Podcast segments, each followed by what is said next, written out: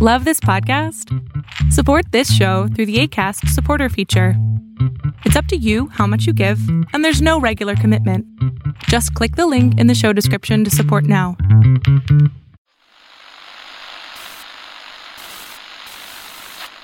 Nine, twelve, ten, twenty-eight, two, twenty-three. This is Deep State Radio, coming to you direct from our super secret studio in the third sub basement of the Ministry of Snark in Washington, D.C., and from other undisclosed locations across America and around the world. Hello, and welcome to another episode of Deep State Radio. I am David Rothkopf. I am your host. I am coming to you from Arizona, um, not too far away, um, as crow flies, is um, David Sanger, who's in California right now. Are you? Where are you in California, David? Los Angeles. They make movies out here. I hear. Uh, that must be why you're there. That's um, not. You know. uh, and um, from Washington D.C. at Georgetown University Law Center, we have Rosa Brooks. Hi, Rosa. Hi, David, and David, and Kori. And Kori, and there you hear that we also have Kori Schake from London, England. David, a couple of days ago, in the newspaper of record, um, the increasingly controversial New York Times, you, Eric, you, Eric Schmitt, and Maggie Haberman had an article, um, which I thought was kind of interesting on multiple levels, not just sort of on its face value, but what it implies about how the U.S. government works. In which you, you wrote about how, in the push for the 2020 election security, a top official was warned, "Don't tell Trump." And I think this was a reference to the White House chief of staff telling um, them, "Don't bring this stuff up because the president doesn't like to hear about it." Um, and of course, that I'm, you know, I'm not a cyber um, security professional like you are, but it seems to me that having the U.S. government not focus on a potential Russian attack might open the doorway to a potential Russian at- attack. Do I have that correct? yeah, it's subtle, but I think you caught the you caught the essence of it, as you can tell from Kori's laughter. So here's the great paradox, David. The the Trump administration, if you look at the individual initiatives that are coming out of the Justice Department, which has been indicting bad actors in the 2016 attacks to sort of send a message, in the actions of the Department of Homeland Security, which has been much more active with the um, states on the election interference, election machine stuff, and the NSA and U.S. Cyber Command, which has been doing various things to go after some of the attackers. They have been much more active than the Obama administration ever was on these election interference issues.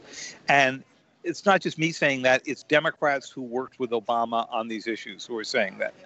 The other side of the paradox is that they are doing this despite the fact that they keep getting told you can do whatever you want, just don't wave it in front of the president or put it under his nose, because it will create the predictable reaction from him. And that reaction is this is all a hoax. This is calling into question the legitimacy of my presidency, so forth and so on. So they're they're moving ahead. They don't have a whole lot of money because, but that's Congress's fault. Congress hasn't passed a lot of the stuff that they said that they would.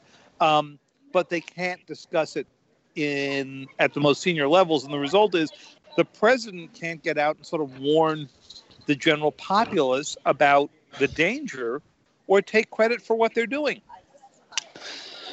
Okay, but the president wouldn't do that anyway, so that's not an actual loss, right? No, no, he, wouldn't. It, a, a normal, you know, in, in yeah, normal a times, president, yeah, president what would do a that. president yes. would do. That's yeah. Right. Well, but uh, but uh, how fortunate that that under the national security advisor John Bolton, there isn't an interagency process, so the White House doesn't have to be cognizant of what's going on in the agencies. David, it's not only that they don't have a process. One of the first things he did when he came in a year ago was he dismissed the Homeland Security advisor, Tom Bossert, who actually knew a fair bit about cyber related issues, had worked on them in the Bush administration, had worked on a lot out of government when uh, Obama was in. And then he eliminated the position of cybersecurity coordinator in the White House because clearly the government was over coordinated. Um, so, um, so Rob Joyce, who had run the NSA's Tailored Access Operations Unit, the unit that breaks into foreign systems, it's exactly what you want playing defense, right? You want somebody who spent their entire life breaking into these systems. Um, and uh, he actually eliminated that job. So there are other people on the NSC who have titles like senior director for cyber, but they certainly don't have his uh, kind of power to convene people or experience. Well, wait, wait a minute. You know, Rosa, I, am sort of given. I get this image because I'm older of um, of uh, Peter Falk playing Columbo. And you know, he sort of scratches, he scratches David, are not- you I'm remembering the TV enough. version? I'm not old enough David, are you to remembering watch the that. TV version or radio version? radio. Right. actually, David, it's nice you bring that up. I actually remember the painting version of Columbo. Um, but, but you may recall where he's sort of scratching his head and he goes, um, "Well, I'm I'm not a specialist here in this national security stuff, but if you eliminate the person in the White House who's responsible for protecting against Russian interference, and you eliminate the people who work for him who understand that, and you eliminate the process by which their views are integrated into top level policy, and then you go and you eliminate the funding for those things in the Department of Homeland Security, that might actually You make think that's us like a clue? That might be a clue of something. Well, it's true that in my policing training they taught us all about clues, and you're right, David. That that that, that does seem That like it might- definitely sounds like one. it sounds like a clue. But once in our last podcast that David Sanger unfortunately was not part of, we we went back to the perennial Donald Trump debate, which is corrupt or just dumb. Um, so once again, the trouble with this clue, like so many clues, is that it's it's it's somewhat ambiguous in terms of whether it supports the the evil, corrupt, uh, treacherous uh, theory or whether it simply supports the you know jerk But as the great temper, Rosa short- Brooks pointed out in our last podcast, these are not exclusive They are not mutually exclusive, indeed. and it's extraordinarily difficult to figure out what is the discriminating data that would I mean, one and do- not the other we true. do have a substantial amount of evidence that supports the just plain dumb theory. Um, and uh, we've heard from many, many different people, uh, including, for instance, those in the intelligence community, that the president's daily brief, which once upon a time consisted of a rather thick wad of detailed uh, papers, charts, memos, and so forth, has now uh, come to consist of, you know, a page of bullet points with a picture, um, because President Trump apparently does not read, is not able to read or process complex information. Um, so, so of course, perhaps I don't know. I mean, maybe, maybe, maybe Kirstjen Nielsen just correctly assumed that President Trump does not have the personality or the or the attention span to focus on any information related to election security, and it was better not to bother I think I think it, come and raid. I think it can be worse than that, Rose. I, th- I think it's actually worse than that because um, it would be one thing to brief him or not brief him. I think the bigger fear they have is that if he heard about it, he would get in the way of things that they are doing. yeah, So, um, you know, when you think about the public statements you've heard on election security in the past few months, hasn't been bad, except from the president. So, in the worldwide threat assessment, which the president got so upset about what it said about North Korea, ISIS, uh, Iran, what's interesting about it is the first 10 pages are all about cyber threats and particularly election security, election influence 2020. Chris Wray the other day went to the Council on Foreign Relations and gave a public talk on this subject. Um, uh, the Justice Department has sent out um, Rob Rosenstein when uh, he was um, uh, deputy um, uh, while Mueller was still going on. He explained the Justice Department strategy. Um, I've been through a few different briefings on the NSA Cyber Command strategy, which are usually, you know, less public, as you could can imagine. What's missing here is anything that ties it all together, which is where it's got commonality with the China policy that you just described before. It's not that they don't have people doing good work; it's that they haven't deci- defined what their strategic objectives are. First of all, let me say the following. I hear background noise when David when you we talk and it sounds a little bit to me like you're in the line at Disney World for like Tower of Terror. Is that correct? Are you at Disney World right now? it's it's even it's even worse, David. I'm at the Milken conference, which is a little like Disney World for hedge funds. Well, I did understand that both the Secretary Mnuchin and Secretary Ross are attending the Milken conference, which creates a great opportunity for them to go to Mike Milken and actually get some advice on how to do hard time. Well, Uh, you know, um, Mnuchin didn't show. He went to China to go figure this thing out. Um, but you'll be glad to know that both Jared and Ivanka Trump are here. Good. Well, hopefully they'll also be doing some hard time. Um, Kori, I, I almost never uh, on 185 or so episodes of Deep State Radio disagree with Rosa. But I think in this particular case, it's not is he stupid or is he evil? I actually think it's pretty clear he's evil. What he's doing, the president is actively trying to keep people from talking about the Russia issue. He thinks it renders him um, legitimate as a president, which it, it does to some extent. Um, and he he would do as David suggests, and he would meddle with these things. And when these policies come out in the open, he does meddle with these things. So it's not so much stupidity; it's that this is one area of of of, of consistent policy um, from the president of the United States, which is he doesn't want to make it harder for the Russians to do what they did before. Uh, yes, I absolutely think that's true. I also think it's true that the president is a congenital liar. And Yeah, by the way, congratulations to the president for passing 10,000 lies, according to the Washington Post, um, which is a new uh, world record and something none of us thought we would see. Sorry to interrupt. agreed, it is an extraordinary standard. Um, a- and so, yes, the president lies routinely uh, in order to protect his political fortunes. Uh, and whether he believes, whether he has enough uh, morality to understand that that is wrong, or whether uh, at this stage in his life that has been numbed out of him because it has been his pattern for so very long, I can't say. But but he's unquestionably lying for his political advantage. He's unquestionably trying to desensitize all of us.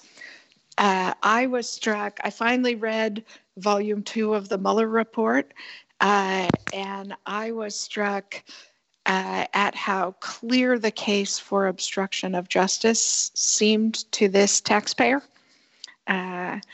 And and that the president had been conditioning us all along to say, but we knew that, uh, as though that somehow magically meant it didn't matter. Uh, so so yeah, I'm on. I agree with the evaluation that it's not just that he's dumb; he is also evil, which is why I am a serenely unrepentant signatory of all of the Republican letters saying the president was unfit and we shouldn't elect him. I feel like he proves us true every single day. Well, yeah, he does prove it true every single day. Rosa, you know, one of the things you have taught me over the years is how flawed the U.S. Constitution is. And one of the things that's pretty flawed in the U.S. Constitution is its provisions for dealing with presidents like this. And, you know, maybe someday we'll do a podcast where we go through it line by line and figure out how to fix it uh, with you and a blackboard and a pen or something. But um, specifically in, in this case, it seems to me like the 25th Amendment is too hard to implement. And so there are a bunch of people in the United States government who are seeking to implement it simply by ignoring the president. Um, and that Mueller found this, and that the story that that uh, David is talking about found this, and that rather than getting the majority of the cabinet to say the president's unfit, we're getting a majority of people or a lot of people at the next level down saying, "Well, I'm just not going to pay any attention to him," and that you know works, right, Rosa? Um, uh, well, it's probably better than paying attention to him, but I'm not sure I would say that it works particularly well. I mean, I mean, it, it has certain limits. Uh, one limit being that he is the president, and he does, in fact, have the legal power to override and stonewalling after a certain point. You know that that take take something like the issue of transgender troops in the U.S. military the Pentagon did its, you know, little bureaucratic best to to slow roll that one, but ultimately the president's the president, and they're they're going to have to do what he says at a certain point.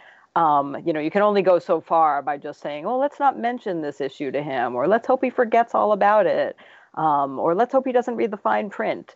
Um, so that's that's one limitation of the strategy. The other limitation, uh, obviously, is that he has the ultimate bully pulpit, and his words, for good or ill, uh, have a profound impact on other Americans who, who aren't part of the government, who aren't in any chain of command. But but you know, when Trump doubles down on refusal to condemn white nationalism, uh, that has consequences. Um, you know, when when when he when he makes it clear that uh, he doesn't care about certain traditional norms when he makes it clear that he's not going to condemn racism or white nationalism or homophobia or you name it uh, then all of the other people out there who share those views uh, are empowered and sometimes they take that and they they act on it in sometimes violent ways. Um, so so yeah it's it's having his underlings uh, attempt to thwart him is better than having them attempt to go full speed ahead on all of his uh, most crazy and evil ideas. But it, it does not does not make up for having an, an a president who I think we can all agree is at least some significant percent both idiotic and evil. Well, maybe we can all agree on this. The real problem here is David Sanger. Because, now bear with me, because David Sanger. This shouldn't be a hard case to make. Yeah. No, but, uh, but bear with me. You know, David Sanger, along with, you know, um, other people at the New York Times, write articles in which they reveal that these people are not paying attention to the president. And presumably that has negative repercussions for these people and informs the president, because he reads David Sanger very closely, that it's not working the way it's supposed to do. So the question I have for you, David, besides offering the opportunity to apologize, is what what reaction did the story get from inside the White House? Um, not much, as these usually don't. The chief of staff came out with the really ferocious denial of saying, um, "I don't have any memory of that conversation with Kirstjen Nielsen." He didn't deny it happened. He just didn't have any memory of it. Um, nobody else uh, touched the subject matter. Um, which takes you to the interesting question, journalistic question that you raise. I've had more stories than I can recall in the past few months where somebody has said to me, um, you know, you're going to make the policy making harder here if you write about this because you're going to draw atten- the president's attention to the fact that we're doing X while he's saying Y or we're doing X while he is saying nothing. And then the problem will become managing him. May I, I answer my, on behalf of the First Amendment? Well, well, my it answer to not them. Not your responsibility. Yeah, that's exactly right, Kori. That's what I say to them, which is that's not my problem. Yeah. And I said that you've just described your problem. You haven't described my problem. and exactly and, and, that is exactly right that is not your responsibility yeah. and you know there are moments where we will hold back on some detail in the story because it's going to cost somebody's life or would we think or could uh, violate national security in some immediate way but letting the president know what's happening within his own government does not fit within those rules. well, just, you know uh, something else here, Kori, and that is that um, the the New York Times and Fox News, not in that order, perhaps, um, have replaced intelligence briefings and the NSC. In other words, the president doesn't read what he gets from his staff. So the only thing he has to get and react to is what he's what he's being briefed by on mostly on you know Fox News and sometimes when he, he happens to catch a headline in the New York Times or the Wall Street Journal. And that's you know that's not how the system's supposed to work either. Uh, yes, and again, not American journalists' fault uh, that the president is woefully uninterested in these issues. You know, I remember back in the day when it was, I am old enough to recall when it was a national scandal that President George W. Bush lacked curiosity about things. And what an innocent age that seems to be now. You know, Yep. his national security briefings, I was just discussing with one of his uh, former aides the other day, um, were biblical in length by comparison. But more importantly, one thing what happened in the in the Bush administration that isn't happening here. There were lots of deputies meetings and principals meetings, and stuff was vetted before it went to the president. Here Excellent we've seen- point. you know, here we've seen such a breakdown in process that last week the state or two weeks ago the State Department turned out a, a statement warning a warlord in uh, Libya not to go in and destroy the UN approved uh, or backed government. And the president the next day tweeted out his support for said warlord. And people the State Department were walking around just stunned. And it turned out there had been no process to all of this.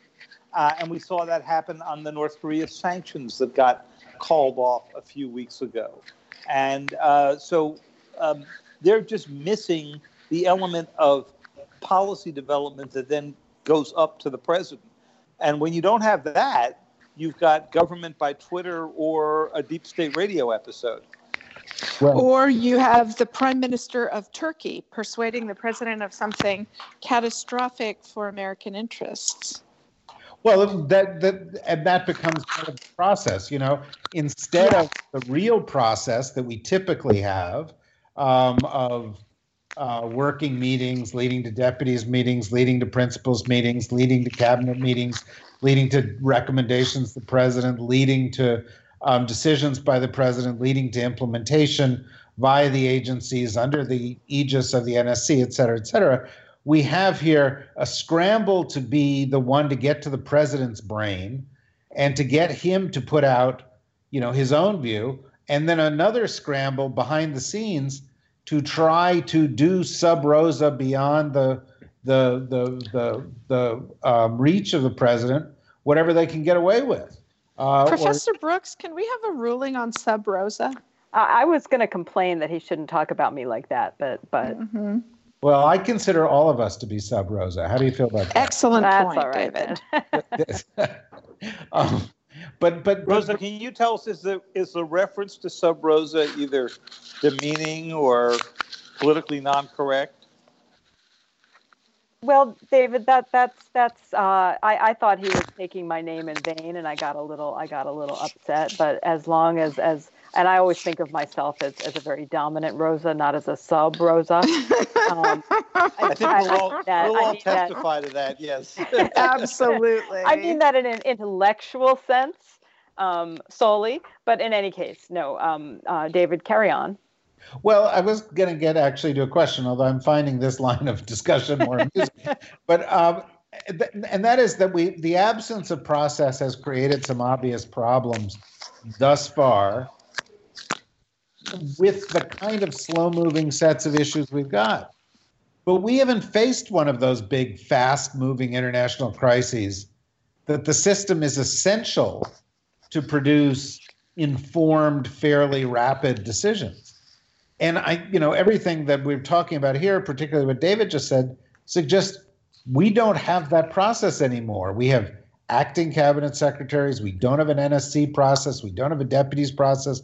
We don't have working level process. We don't have interagency coordination.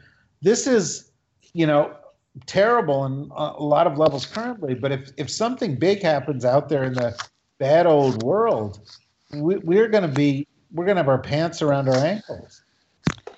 Wow, did I not want that visual?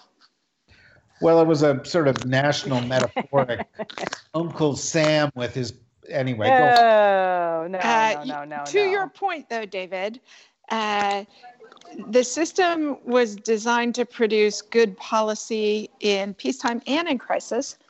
And uh, we are getting bad peacetime policy. The stakes in crises tend to be so much higher because time is such an important factor in uh, thinking your way through problems. So, yes, I agree with your judgment that uh, in a crisis, what we are likely to see is uh, a very dangerous and destabilizing Trump administration where the president, where people are scrambling to take the president's phone and television um, channel changer away from him.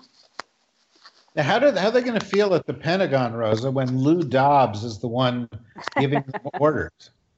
I think they're not going to be very happy, David.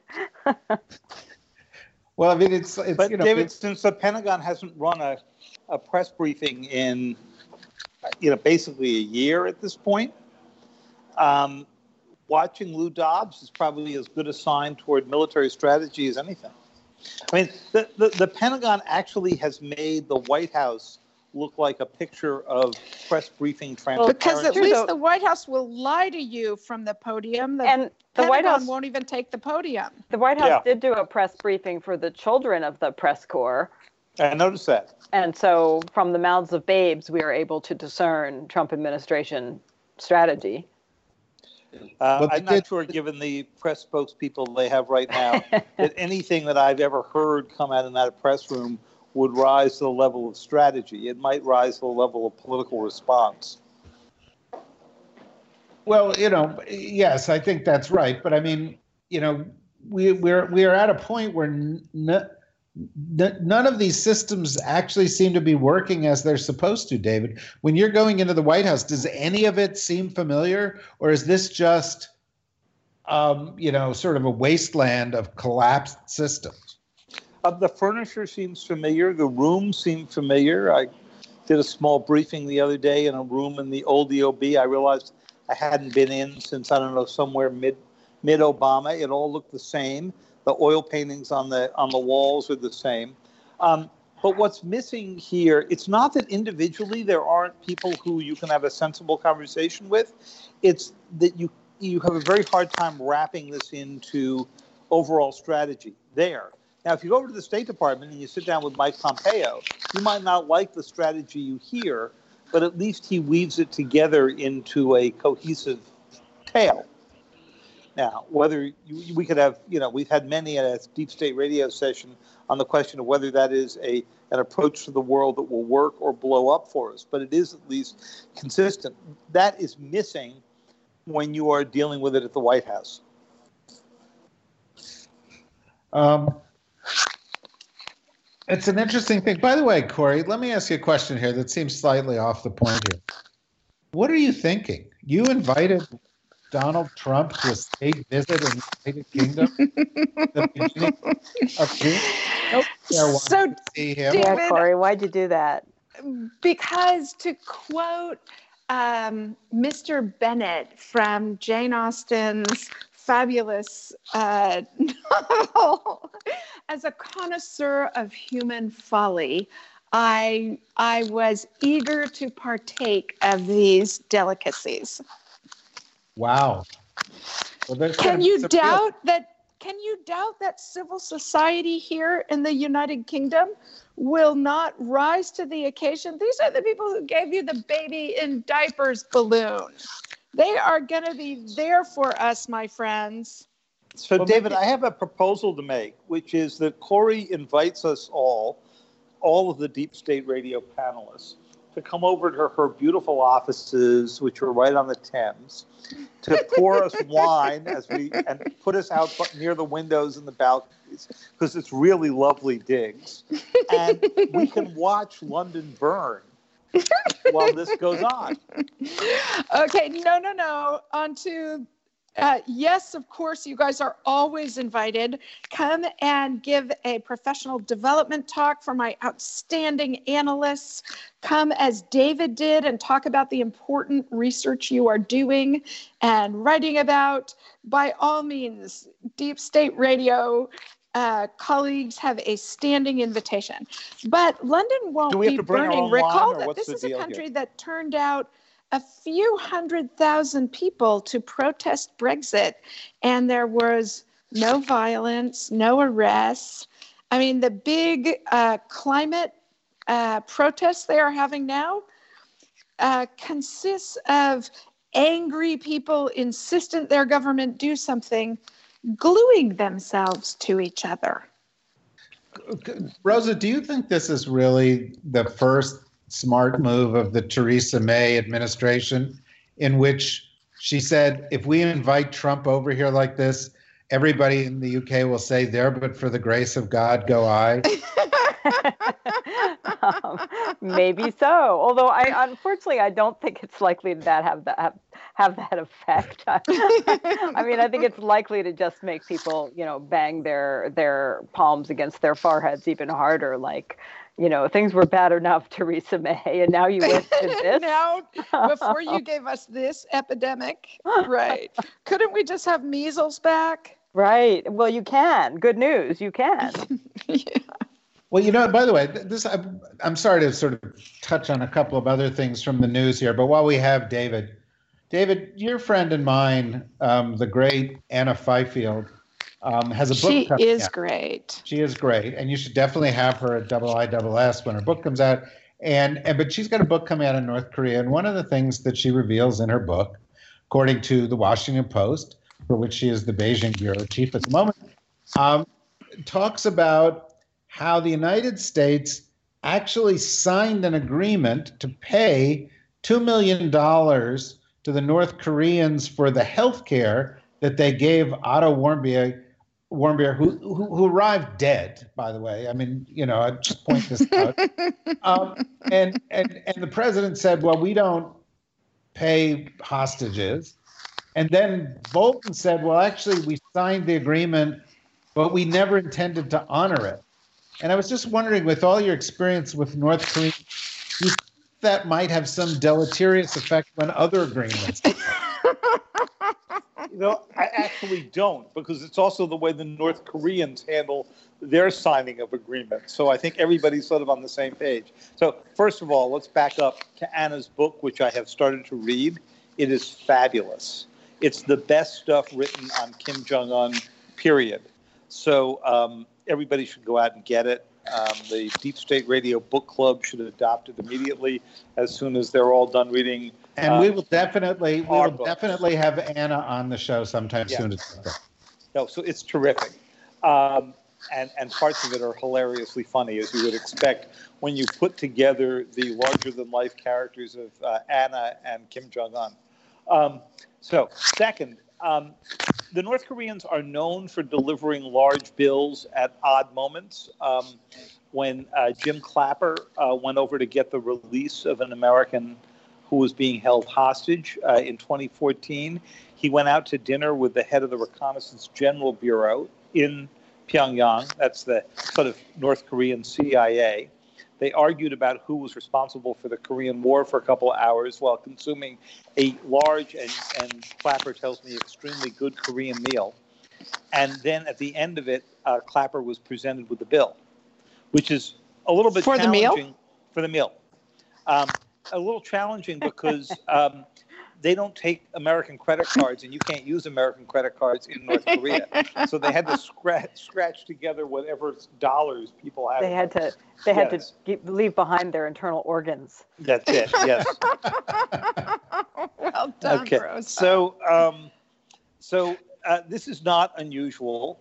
Uh, in this case, uh, Joseph Yun, who was the North Korea coordinator at the time and was over there, uh, told CNN um, that uh, he called back to um, Rex Tillerson. Remember Rex Tillerson? He was one Secretary of State. Uh, to to ask Those those were the those were the good old days. Yes, that's it. To ask for guidance on whether or not to sign this, and that he believed Tillerson went to the White House and to Trump, but he didn't know at the time, and was told to sign it. So I think their strategy was that they were going to treat this the way Donald Trump treated a bill from one of his contractors when he was, you know, building hotels in New York, which was you sign the contract and then you argue about whether you're going to pay anything or just part of it. Um, everything I've been told uh, indicates they paid nothing uh, for it. But had they not signed it, they wouldn't have gotten Warmbier out of there. So I'm not sure they made the wrong choice because at that moment he was in a coma. They desperately needed to get him to medical help in hopes that it might revive him. Obviously, tragically, it did not. Um, but uh, I think they would have signed anything under those circumstances. That's really It is- interesting.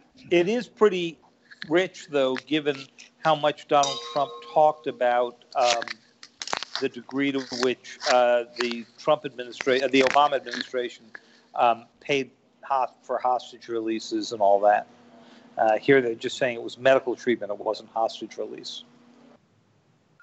Yeah, well, I'm Yeah. sure it would it would take us all more time than we have in our lives to try to explain the concept of fungibility to Donald Trump. Um, but uh, nonetheless, uh, I just wanted to get to that that that last bit of a story um, before we wrapped up for this week. Um, I hope everybody notices we didn't dwell on the Mueller report or the presidential campaign. Um, and, uh, you know, we'll try not to do that. Um, uh, we're going to focus on national security, foreign policy, and how politics impl- implement, implicate those or, or impact those things um, as we go Although, forward. David, I do have to tell you that if you go around the hallways of the Milken conference here, it is to trip over many of the 20 Democrat or 22 Democratic candidates. Wh- who have you seen? And Well, why see- are you tripping them? Yep, that they, they're it's so crowded they're tripping themselves. Uh, Seth Moulton is here. Um, oh, Seth but- Moulton. President Moulton's administration is going to be one for all of us to deal with. Yeah, go on. Sorry. I don't think you want the list. Several are here. Uh, they, they, they may not be the ones who make all the CNN debates. Uh, um, well, the uh, um, uh, the reality, one person who's not there as we're recording this is Joe Biden, who launched his campaign today, um, and uh, um, who uh, uh, is starting off by putting his foot in his mouth on a couple of issues, which I suppose you might as well start off on the foot that you're going to remain on for the campaign. Uh, but anyway, we'll. Uh, But at least the day before he announced, he apologized to Anita Hill. That wasn't politically motivated. He No. didn't. He didn't actually completely apologize. Mistakes No. have been made. No, he's he's had a hard time with that, and uh, and he's going to have a hard time with a lot of other things as he goes forward. I think uh, Kori summed it up pretty well last week, and I think what we're going to see here is uh, every couple of days a gaffe. But you know, we can talk about it on Deep State Radio. We also have this new unredacted podcast with Felipe uh, uh, Philippe Reines and um, Molly Jong Fast and and Emily Brandwin and guests from these campaigns and we're going to try to have that one focus more on the domestic political side of things. Um, and so, you know, tune into that, tune into this, go to dsrnetwork.com, become a member, help support this kind of coverage and enlightenment, and uh, you know, enable us to. Uh, um, uh, you know, tune in to David as he's hobnobbing with billionaires um, out in in California, uh, or uh, Kori she's sipping Warming up for hobnobbing with billionaires in Aspen, right, David? Yeah, that's what he does. That's that's who he is. And uh, of course, I, Kori. I hobnob with fish in Aspen, uh, Kori. You know that.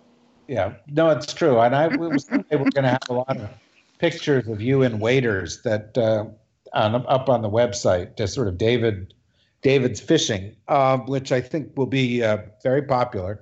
Um, but uh, in any event, uh, you know, join up, become a member. We'll give you extra features like that. And uh, tune in again next week to Deep State Radio. Thank you very much. Deep State Radio is a production of the Deep State Radio Network, a division of TRG Interactive Media. Our podcast today was produced in cooperation with Goat Rodeo Productions and was supervised by Ian Enright.